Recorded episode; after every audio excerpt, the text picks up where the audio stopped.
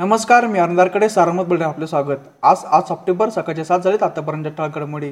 नगर जिल्ह्यात सोमवार रात्रीपासून सुरू झालेले संततधार मंगळवार रात्री उशिरापर्यंत सुरू होती. सर्वदूर पाऊस होत होता. दरम्यान आज बुधवारीही नगर जिल्ह्यात येलो अलर्ट जारी करण्यात आला आहे. पारनेरातील ढवळपुरी परिसरात अतृष्टी झाल्याने नदीला पूर आला. यात या नदीवरील पूल वाहून गेला.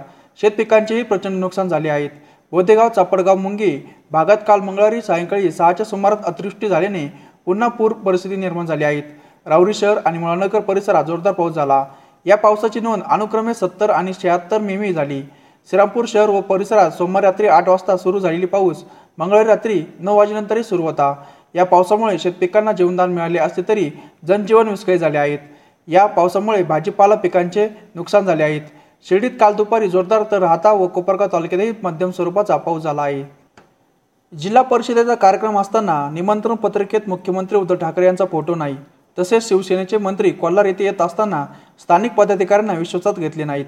त्यामुळे नाराज झालेल्या शिवसैनिकांनी काल आपल्या पक्षाचे ग्रामविकास व महसूल राज्यमंत्री अब्दुल सत्तार यांच्या वाहनाचा तापा अडविला. नामदार अब्दुल सत्तार यांनी कोल्हार भगवतीपूरमध्ये प्रवेश करताच कामानीजवळ शिवसेनेचे जिल्हाप्रमुख रावसाहेब खेवरे उपजिल्हाप्रमुख अनिल बांगरे तालुका प्रमुख संजय शिंदे तसेच शिवसैनिकांनी त्यांच्या गाड्यांचा तापा अडविला. प्रथमतः त्यांचा सत्कार केला. त्यानंतर जिल्हा परिषदेचा कार्यक्रम असतानाही निमंत्रण पत्रिकेमध्ये मुख्यमंत्री उद्धव ठाकरे यांचा फोटो नाहीत. तसेच शिवसेनेचे मंत्री येथे येत असताना देखील शिवसेनेचे जिल्हाप्रमुख उपजिल्हाप्रमुख आणि स्थानिक पदाधिकारी यांना कोणतीही माहिती नाहीत. शिवसैनिकांना विश्वासात घेतले गेले नाहीत. त्या याबद्दल नाराजी व्यक्त केली आहेत जिल्हा नियोजन समितीचा निधी लेखा शीर्षक पन्नास चोपन्न विशेष गट ब आणि अन्य योजनांचा जिल्हा परिषदेच्या वाट्याचा निधीवर आमदार हात साफ करत आहेत. नियोजन समितीत जिल्हा परिषद सदस्यांचे बहुमत असताना त्यांचाच निधी कपात करून तो आमदारांना देण्यात येत आहेत. या विरोधात सोमवारी जिल्हा परिषद सदस्य एकत्र येऊन निर्णय घेणार आहेत. तसेच वेळप्रसंगी नियोजनाच्या निधीसाठी न्यायालयात धाव घेण्याच्याबाबत वादळी चर्चा जिल्हा परिषदेच्या मंगळवारी झालेल्या सर्वसाधारण सभेत झाली आहे. जिल्ह्यात शेवगाव पातळीसह अन्य ठिकाणी पूर आणि अतिवृष्टीमुळे दोन हजार चारशे सत्तर जनावरे जळकावली आहेत. त्यांना जिल्हा परिषद मार्फत मदत देणे शक्य वाटत नाहीत मात्र वित्त आयोगाच्या निधीतून या दगावलेल्या जनावरांचे मालक असणाऱ्या शेतकऱ्यांना मदत देण्याचा प्रयत्न असल्याची माहिती अर्थ आणि पशुसंवर्धन समितीचे सभापती सुनील गडाख यांनी दिली आहेत जिल्हा परिषदेच्या सर्वसाधारण सभेत सभापती गडाख बोलत होते.